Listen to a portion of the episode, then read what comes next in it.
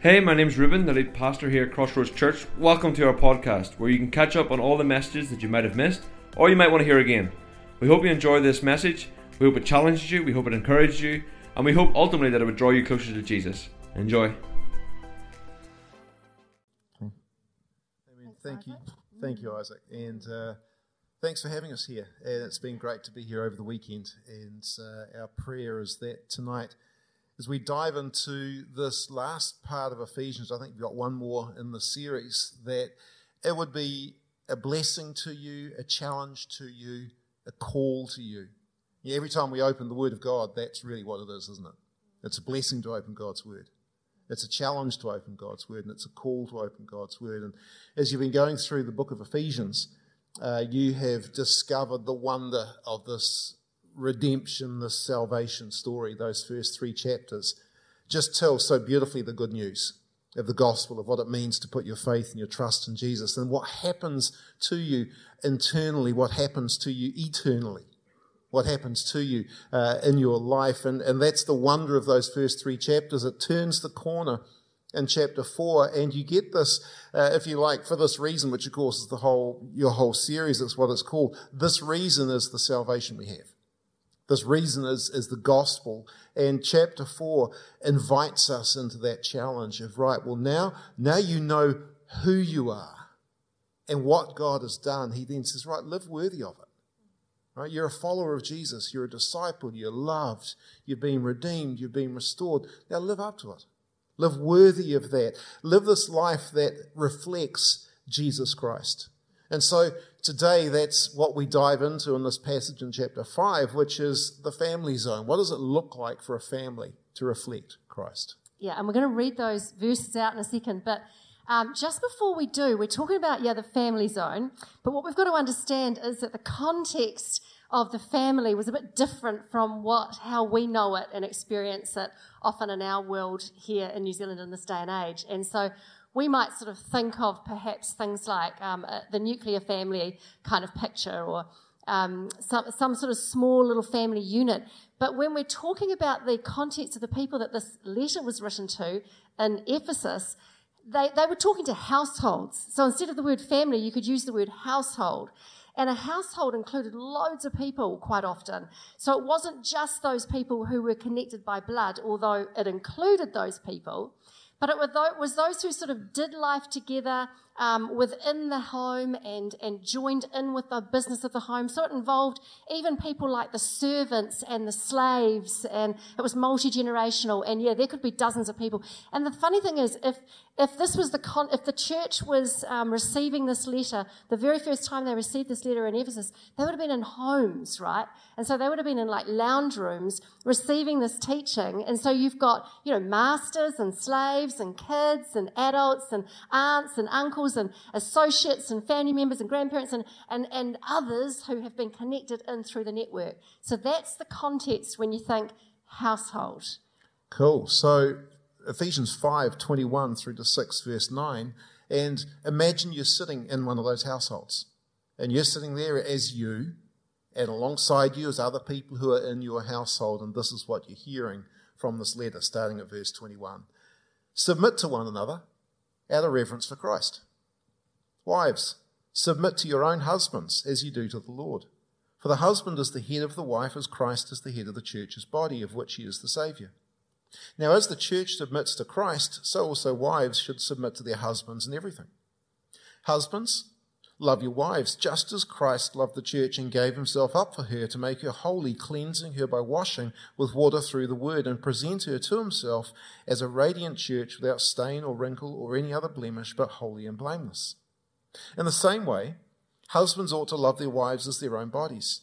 He who loves his wife loves himself, and after all, no one ever hated their own body, but they feed and care for their body just as Christ does the church. For we are members of his body. For this reason, a man will leave his father and mother and be united to his wife, and the two will become one flesh. This is a profound mystery, but I'm talking about Christ and the church. However, each one of you must also love his wife as he loves himself, and the wife must respect her husband. Children, obey your parents in the Lord, for this is right. Honor your father and mother, which is the first commandment with a promise, so that it may go well with you and that you may enjoy long life on the earth. Fathers, do not exasperate your children. Instead, bring them up in the training and the instruction of the Lord. Slaves, obey your earthly masters with respect and fear and with sincerity of heart, just as you would obey Christ. Only, obey them not only to win their favor when their eyes are on you, but as slaves of Christ, doing the will of God from your heart, serve wholeheartedly as if you were serving the Lord, not people, because you know that the Lord will reward each one of you for whatever good they do, whether they are slave or free. And masters, treat your slaves in the same way. Do not threaten them, since they know that he who is both their master and yours is in heaven, and there is no favoritism with him. Christian marriage, Christian household right? This marriage reflects Christ and the church, and that there is a lot of mirroring that goes on there. You can see it on the screen. Christ is the head of the church, the husband is the head of the wife. Christ loves and cares for the church, husbands love and care for your wife. Christ and the church are one flesh. Husband and wife, you are one flesh. The church submits to Christ, so wives submit to your husband. Now, I don't know whether you noticed it, but there's some controversial stuff in there. um, raise your hand if any of it jars you. Yeah, come on. If it doesn't jar you, I'm surprised. It's controversial, isn't it? And and you know, we could just sort of go on like there's no elephant in the room, but there is an elephant in the room. And if we don't sort of work out what this is all about, it's going to get in the way of our understanding. And so so we're going to go into in particular right now this really thorny subject of authority and submission. Are you up for it? You're with me? You're very quiet. Are you up for it? Okay, all right, good. Okay, so the very first thing to notice is verse 21. Now, verse 21 says something quite interesting. It says, Submit to one another out of reverence for Christ. And this is the message to everybody.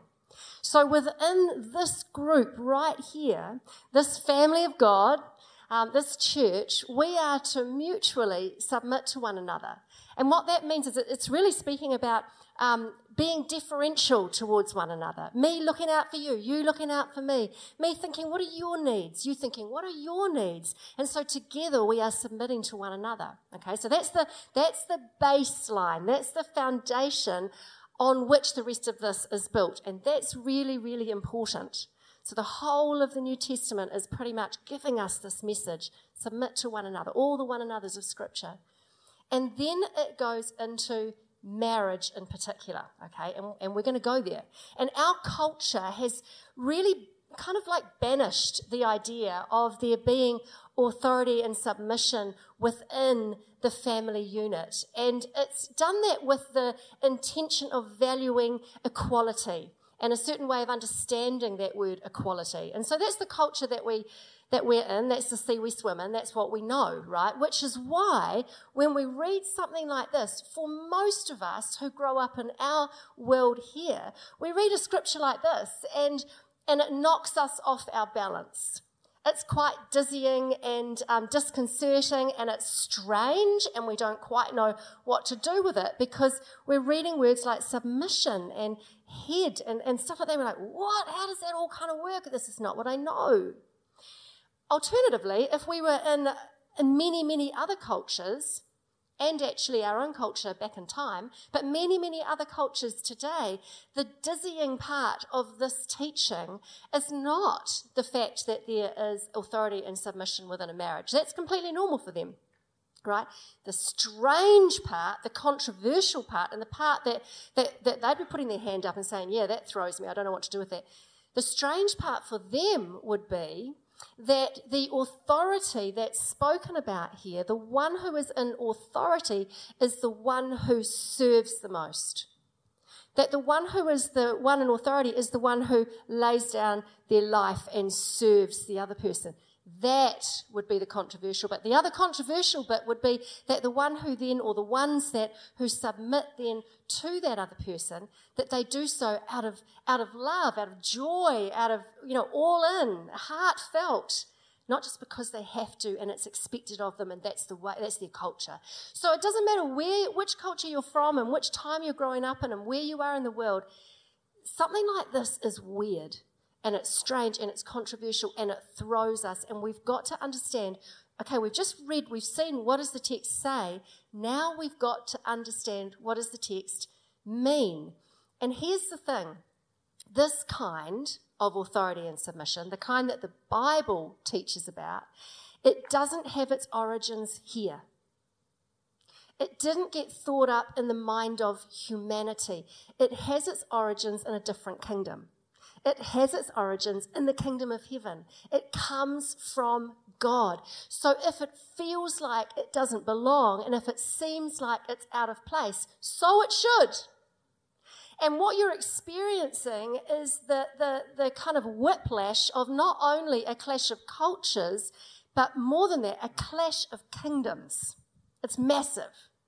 And that's actually a great definition of discipleship, which is a, a clash of kingdoms. See, discipleship or being a disciple is, is being someone who follows Jesus. And Jesus is not of this world. Jesus is, uh, he created this world and, and he calls us to actively obey what he commands. And so what that does in this and in so many situations in the Bible, it calls us to actually step out of our own cultural, social context and put obedience to him above that.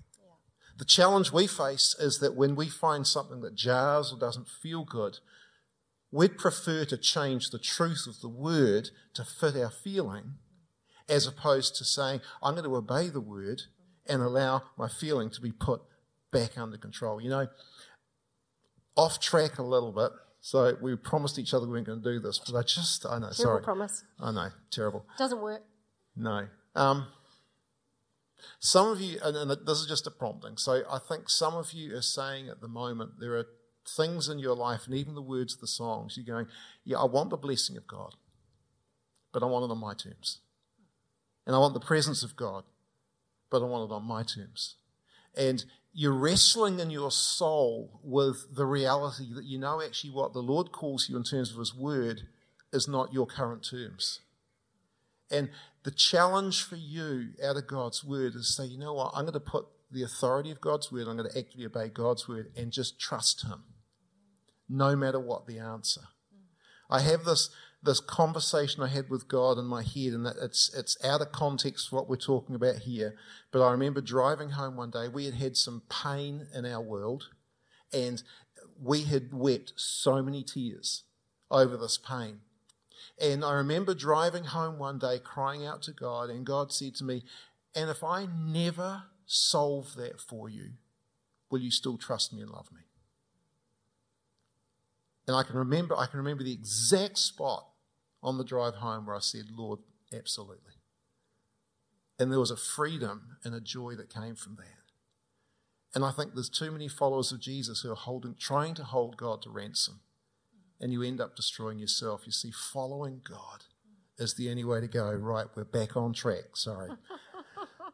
so, see, the Bible tells us that Christ is the head of the church and the husband is the head of the wife. And Ephesians 5 explains to us that this marriage relationship that we enjoy, that we share, this earthly relationship, is the relationship through which the Lord has chosen to express and reflect the mystery and the power and the wonder of Christ in the church. That's incredible, isn't it? Like it, that, it is amazing. The marriage relationship has been chosen by yeah. God to reflect yeah. Christ in the church. Which means that that's one of the most incredible overarching purposes for marriage. Yeah. And, and also purposes for the headship and submission within marriage. And might think, but why? Yeah sometimes we just don't know why, but we say, okay, but God has chosen this and He's demonstrating this amazing hmm. mystery. Mm. Which actually turns marriage on its head a bit too, yeah. because the, the idea of, well, mar- I, I, need marriage because it's going to be good for me to have, mm. have a companion, have mm. a hmm. friend, right? To, and we solve loneliness through marriage. Well, well, you do to a certain extent, but it's so much more than that. Hmm. Yeah, I mean, am I allowed to say marriage can be hard work? Not with Sarah, but yeah, I'm sure. Yeah, I'm a walk in the park. anyway, okay. You're so, supposed to say yes. So, are. Yeah, no, yeah. Not just laugh, evil laugh, laugh. no, there, there, there, are times when uh, wisdom is no words. Um, That's true. Uh, yeah. That's true. Okay, so we've seen what the text says. Now, what we want to do is actually dive into the meaning of these words: head, submit, and love. So, talk yeah. to us. What does it mean to be head? Yeah, so so when you when the word head is used in the Bible, let's just have a think about what does it mean when it's used in the Bible. So, you know what? Usually, the word head just means the body part on top of the neck. surprise, surprise, just like when it's used in any other book, okay? So usually that's what it means.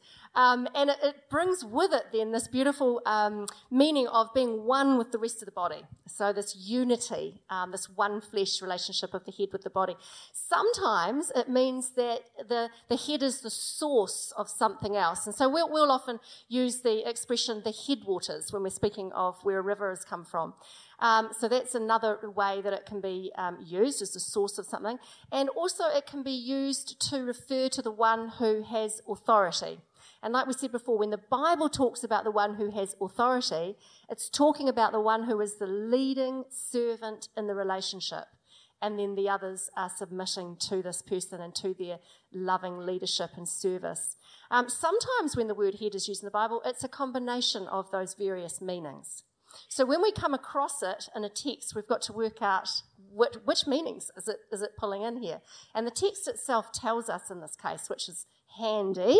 So in this text, with regards to husbands and wives, the word head, what we notice in the text is that the biggest meaning is the word oneness. We are one body, one flesh. There's a body and there's a head, and together we're united as one. And you see that whole message coming right through.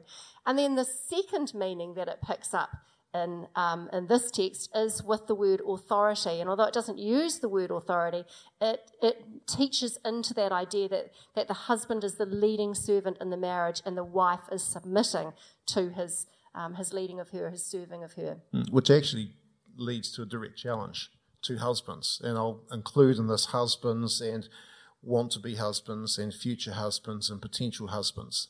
Um, here's the challenge don't hide your headship.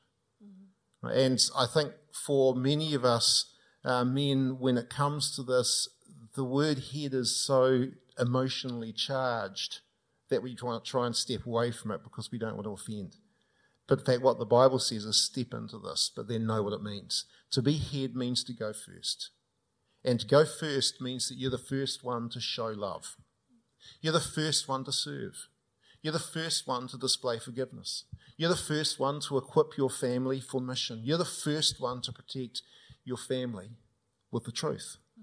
Thing is, as head, you can also be first to show anger and first to show domination, first to display bitterness. You can be the first to abdicate responsibility. And like it or not, husbands, as the head, you go first, and what you do determines to a very large extent the direction of the family that you lead. Mm.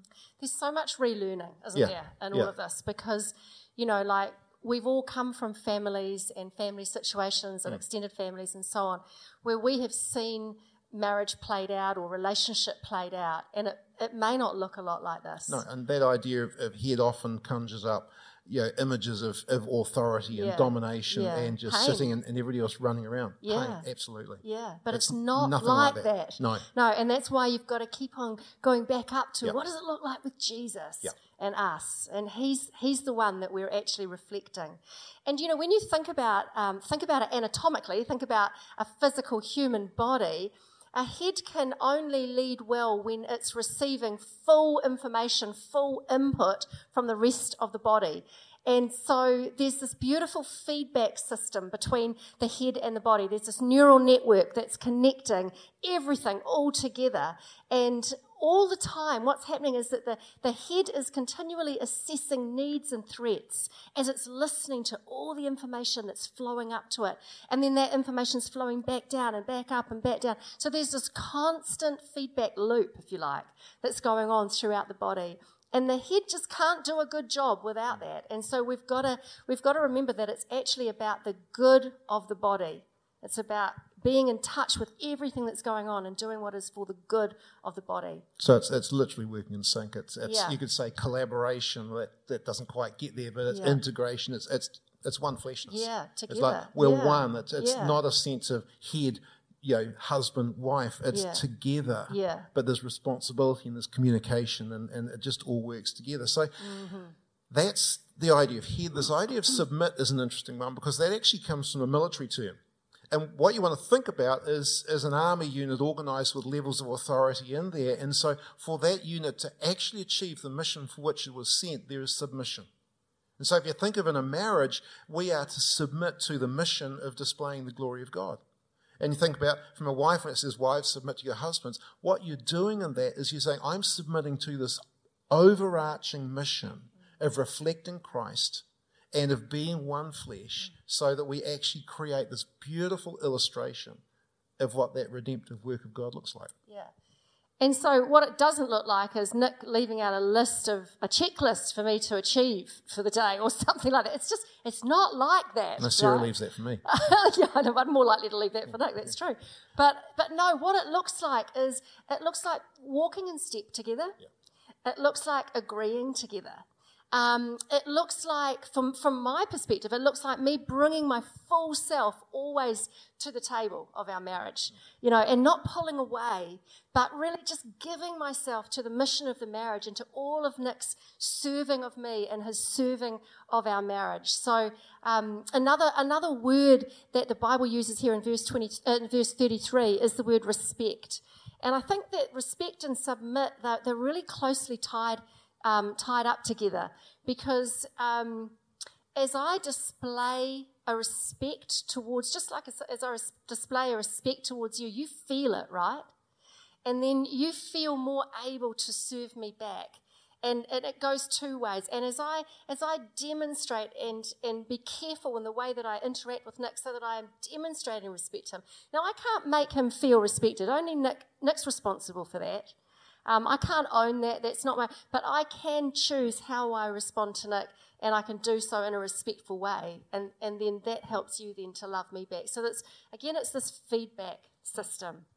All right, toing and froing. And that the idea of, of husbands then loving um, to reflect Christ, um, Christ the head of the church. He loves the bride. I am to love you as my wife, and to take the example of Jesus, which means this: that I will lay down my life for you. I will lay down my life for your needs and for your good, that I'll copy the kind of love that Jesus had for his body. Now, There's a really interesting thought in here because in verse 27, it talks about Jesus presenting his bride um, as a radiant bride. And that sort of evokes possibly a, a bit of a negative thought of, well, are you a trophy wife? Do I present you like some goods out there? And, mm. and yet nothing could be further No, from the truth. So not what it means. Because what, mm. what Jesus is saying here is that word present literally means I'm going to draw my bride alongside me with close fellowship and intimacy. And so the picture here that Jesus is giving for husbands and wives is husbands, your role, how you love your wife, is you draw her close to you in fellowship and companionship and intimacy. And here's how you do it you love her by giving your life for her. You lay down your life for her. She is first. Now, the word love that Paul uses here is the word agape, and there are three other words for love that you see in the New Testament. Um, one of those is eros, which is erotic love. It's driven by sexual desire. That's not the word he uses here. Nor does he use the word storge, which is family love, and that's driven by bonds of blood. He doesn't use the word philia, which is friendship love, which is driven by affection. Now, all of those are present in a marriage, but the word he uses here is agape. And what that means is for me to draw you close, I'm going to make a decision every moment of the day to love you.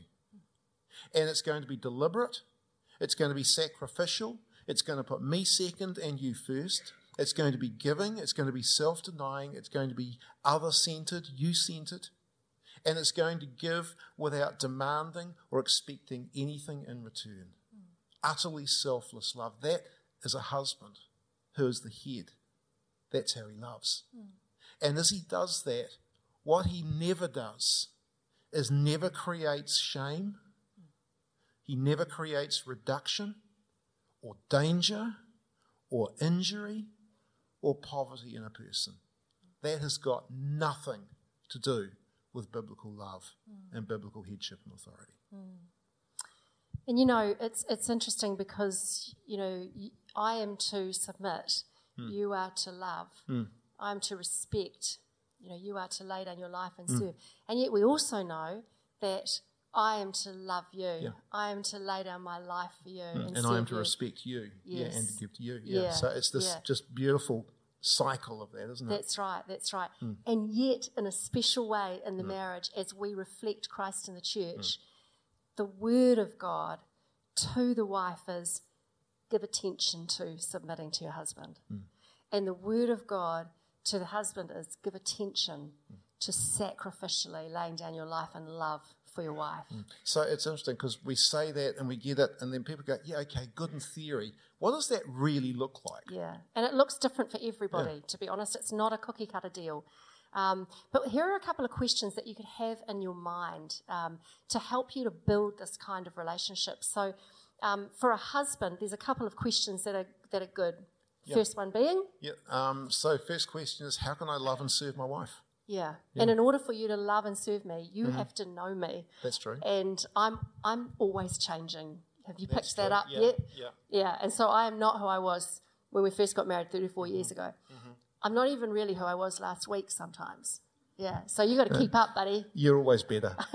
it's always on the going in the right yeah, direction. no, eh? absolutely. So, so you've got to find out who I am, and my needs are changing, and I'm changing. So that that involves asking me questions. It involves sitting down, listening, spending time, all those you know, all those things that can sometimes just go out the window. But that's really how you find out Yeah, how so to we love. need, we need time. We We, need, need to time, actually spend that intentional time. So Yeah. the second question, then, which is a great question to ask myself, is how do I then bring you into close fellowship and intimacy with me? Yeah, and it's all of that that we just talked about. Yep. Um, and I would add one thing too. It's also you actually opening up your inner world to me. And I know that's not always easy for you, Nick. Yeah, and what if there's nothing there? you look inside and it's, Yeah. it's empty, Yeah. yeah, Yeah. look harder. Okay. Yeah. Make something up? Yeah, and prepare. Okay, like yeah. before you start the conversation, have a wee think. What might be in there? You know, I Google sometimes it. do that. Google it. I'm sure someone else has an answer. Yeah, yeah. But yeah. yeah, no, but quite honestly, um, this is where like often guys have to get a bit better at this and find some words to actually describe, you know, what is going on in the You inside. know those moments when you look wonderfully into your eyes and I say, darling, I love you. And you look back at me and you go, why? Tell me more. And Tell I go, me more. I have no idea. Like I don't know. I just love you. do. I just. do. What do you love about me? Oh no! Why know. did I start this? yeah, it's kind of like, I should just bought flowers. Yeah. that would be good. Okay. Okay. So what? Okay, so what about Oh, you? what about Yeah. me? Okay, let's turn this on me. Okay. So a couple of questions I might want to ask Mm-hmm. myself.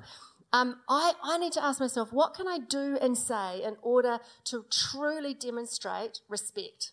So, in this yeah, impenetrable um, person you have in front of you, there is actually a, um, you know, there's feelings of disrespect. There are feelings of respect that come, which can hurt or can build up. And there are times when um, there are things that can be said or done to me, around me, to others, which will either build that up beautifully. And it's amazing when that happens, just how much easier and better it is to then be able to come into that idea of love and, and oneness. Yeah. So I think um, find out what evokes respect in me.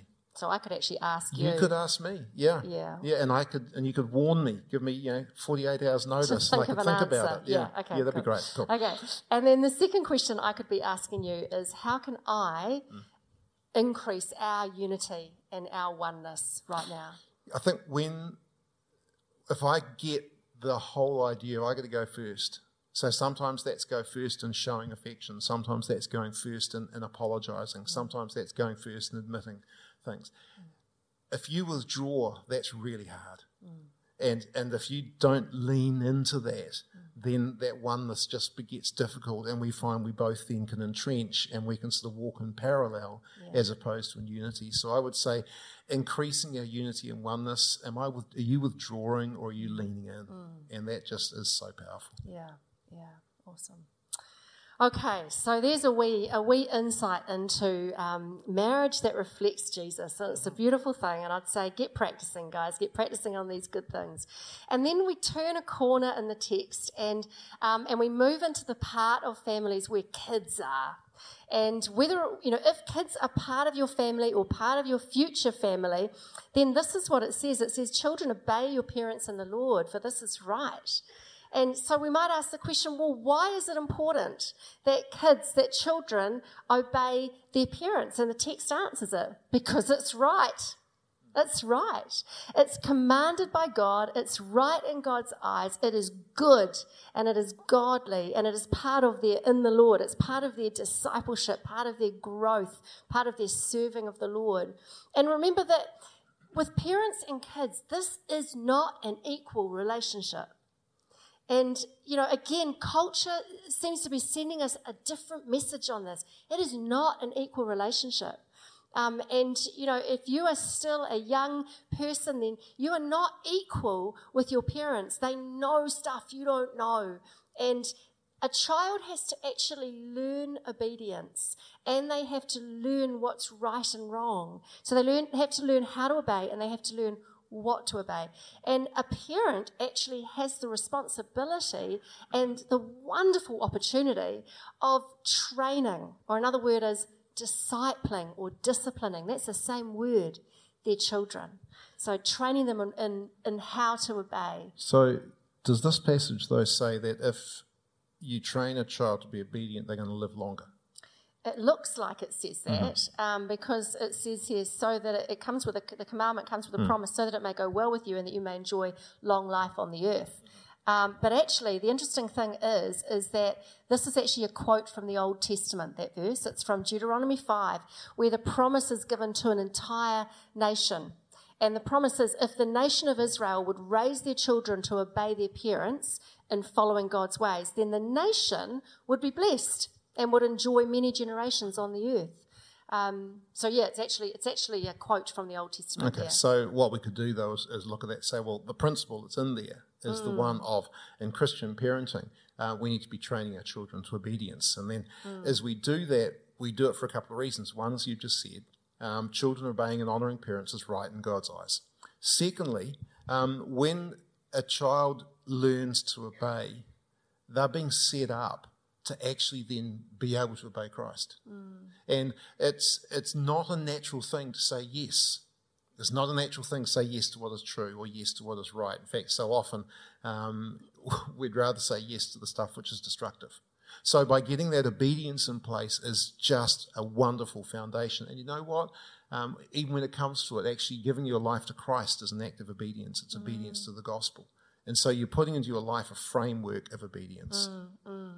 And so we are to bring kids up. We are to raise them up from small and immature to fully grown. We're to have the, the long game in view when we're parenting um, and, and to be actually training them, disciplining them, and teaching them. And it's interesting that in the text, um, the word training comes before the word teaching. And I find that interesting because what I've noticed is that kids actually need tangible ways to be able to obey before they understand why. Um, so they need they need the how, the training, before they have the what is good and what is evil really clear in their heads. So that's like if we think about our kids when they were very young. Mm. Um, at dinner time, you'd, you know, we'd put food on the table and we'd tell them or we'd train them to say thank, thank you, you. Mm. Um, just to appreciate it. They would give them something, train them to say thank you. Now, they mm. didn't have a moral framework as to why expressing gratitude was a good idea at that point in time, but we put that into their minds. They got the how, mm. and then as they grew, they realised there's a why behind it, which is mm. gratitude. So that, that's, that's an example of how that works. Yeah. Yeah. What about this idea of exasperation? Yeah, it says here that we're not to, it says fathers, and that means fathers and mothers um, and fa- just fathers as well. Mm-hmm. Do not exasperate your children. Instead, bring them up in the training and instruction of the Lord. And to exasperate literally means to provoke to anger. And so when we when we look at this, we think, well, how how might I exasperate my kids? How might I provoke them to anger? And I think there's a couple of really clear ways that you can exasperate your kids. You can exasperate your kids by not training them, by not giving them a way in which to obey and get it right. Um, and and that, that comes down to just not making it age appropriate. It comes down to the, the standards are just too high. You know, you're expecting something, this poor child's trying their best, you know, um, but, and also not um, acknowledging and celebrating their little progress steps, coming down too hard on them when they truly tried. So, so not training them um, is one way you can exasperate them, um, make them angry. But another way is by not instructing them. In other words, not being clear about what is good and what is evil, what is right and what is wrong. And we can do that by um, just not telling them. We can do that by changing the rules on them. So one minute it's absolutely fine to jump on the couch because you just can't be bothered dealing with it today. But tomorrow you're on fire about jumping on the couch and they are going to really get told not to jump on the couch. They don't know if they're, you know, who they are. They don't know where they're at. They, they don't know is it, is it okay? Is it not okay? Um, and, and another way is you tell them not to do something and then you go and do it. Which I think is called hypocrisy. Hypocrisy. Yeah. Yeah. Yeah. Okay, so that's marriage. So train them yep. and instruct them. Yep. Cool. Yeah. Marriage. Yeah. and Marriage, that's parenting, parenting, yep. and now slaves and masters. And yeah, there's a there's a question lurking under this, which um, we'll get you to, get to in a minute, which is does the Bible condone slavery? And that's a really great question. Um, there's a website there you can scan that um, QR code, and that can take you to a, a, an article which starts some answers around that. What is interesting is a number of things, and we'll just I'll touch on this for about two minutes, and then we'll finish. But the first thing is this: um, we are only in the second century in the history of humanity where slavery has been abolished. It wasn't until the 1800s that slavery was actually abolished, and even though it has been abolished, which came through the evangelical leaders of people like Wilberforce, there's actually more slaves in the world today than there was when it was abolished. So slavery is an issue. So the Bible is not here by talking to slaves and masters. And remember, in the context here, slaves were part of a household. So it is not that the Bible is condoning it, it's simply the Bible here is speaking to people in the time who were around. Because there would have been slaves in that household who were followers of Christ. In fact, one of the books in the Bible, Philemon, was written about a slave who had actually escaped and had given his life to Christ and then needed to go back to his master. So, what Paul is doing here is just simply saying, look, if you're a slave, if you're a master, if you're a child, if you're a wife, if you're a husband, if you're a parent, if you're a grandparent, if you're an auntie, if you're an uncle, if you're a teenager, he's saying, live worthy of Jesus. Follow Jesus. Put Jesus first. And do that in a way where you are mutually submitting to one another out of reverence for Christ, where He is your ultimate goal. He is your ultimate aim. Whatever role you have in life, you play that part to the very, very best of your ability, empowered by the Spirit, directed by the Word, so that you bring honour and you bring glory to God. Yeah. So, a controversial set of scriptures there that we got handed to preach. Thanks, Ruby. Yep, so, so we're driving out of here in about three minutes. but you know what? If if I was um, where you are at the moment, um, you know, th- 35 years ago or so, um, this really troubled me. And I needed some help to work it through. And I would really encourage you if there's stuff that we've talked about tonight that has just sort of, you, you just think, I just don't know what to do with that. Don't feel like you can't talk about it and don't feel like, oh, just because I've listened to a sermon, I should have it all sorted in my head and be fine. You don't have to have it all sorted in your head and be fine. Um, you're on a journey. And um, so, um, so within this this church, within this congregation, um, you know, who do you, who do they talk to? Isaac, do they come and talk to you if they've got something to talk about? Yeah, and, and connect group leaders and so on. Um, but there's people here who would love to have conversation with you and walk with you. And, and just as you reflect on the scripture, a few questions that we find quite helpful um, to think about, I'll just run through them quickly, is according to what we've just talked about and read from God's word, what am I doing well? That's a really good question. And then the next question um, comes sort of on the other side of that, which is what does God want me to obey? Um, what do I need to come in under with the scriptures? And therefore, what's a step, an actual step that I'm going to take this week or today? And then the final question is who could I share this with? Who could I have a conversation with some of this about? Maybe not all of it, I don't know, but maybe a piece of it. There could be a conversation you could have with somebody. So there's three plus one question. That would be four questions. Absolutely. Yeah. Can we pray for you guys? Let's pray together. Father, we thank you for your word. We thank you for its power, its truth, its challenge, the blessing of obeying it, and yet sometimes the grittiness of needing to wrap our head and our heart around the concepts that are in there. Father, I pray for every person in this room. that we would all take a step closer to that intimate love relationship with you that you are drawing each one of us into as, as part of the radiant bride, the church of God. And Father, for those of us who um, are challenged by what we've heard, Holy Spirit, would you give us the grace uh, to wrestle uh, and to put into place, uh, to, Lord, deal with uh, what's going on in our own head and our own heart. Father, for those uh, who are in here for whom some of this has been painful, thank you, Father, that you, you know and you see and you care. And Father, I pray, I pray for healing for some. I pray for healing of the heart and for freeing of the mind. And Father, I pray for some courage. Seeing some of you, there's the stuff that you've pushed aside. You've you've just not wanted to go there. Maybe it's just too painful. And so, Lord, I pray for courage that they would bring what's been hidden in the dark into the light and find healing and freedom. And Father, we thank you that, that you're above all of this in a way which is so beautiful and so secure. And our greatest joy is in walking close with you. So, Lord, would you presence yourself with us again as we surrender ourselves to you again and submit ourselves to this greatest love that the world could ever know. Father, we give ourselves to you in your name.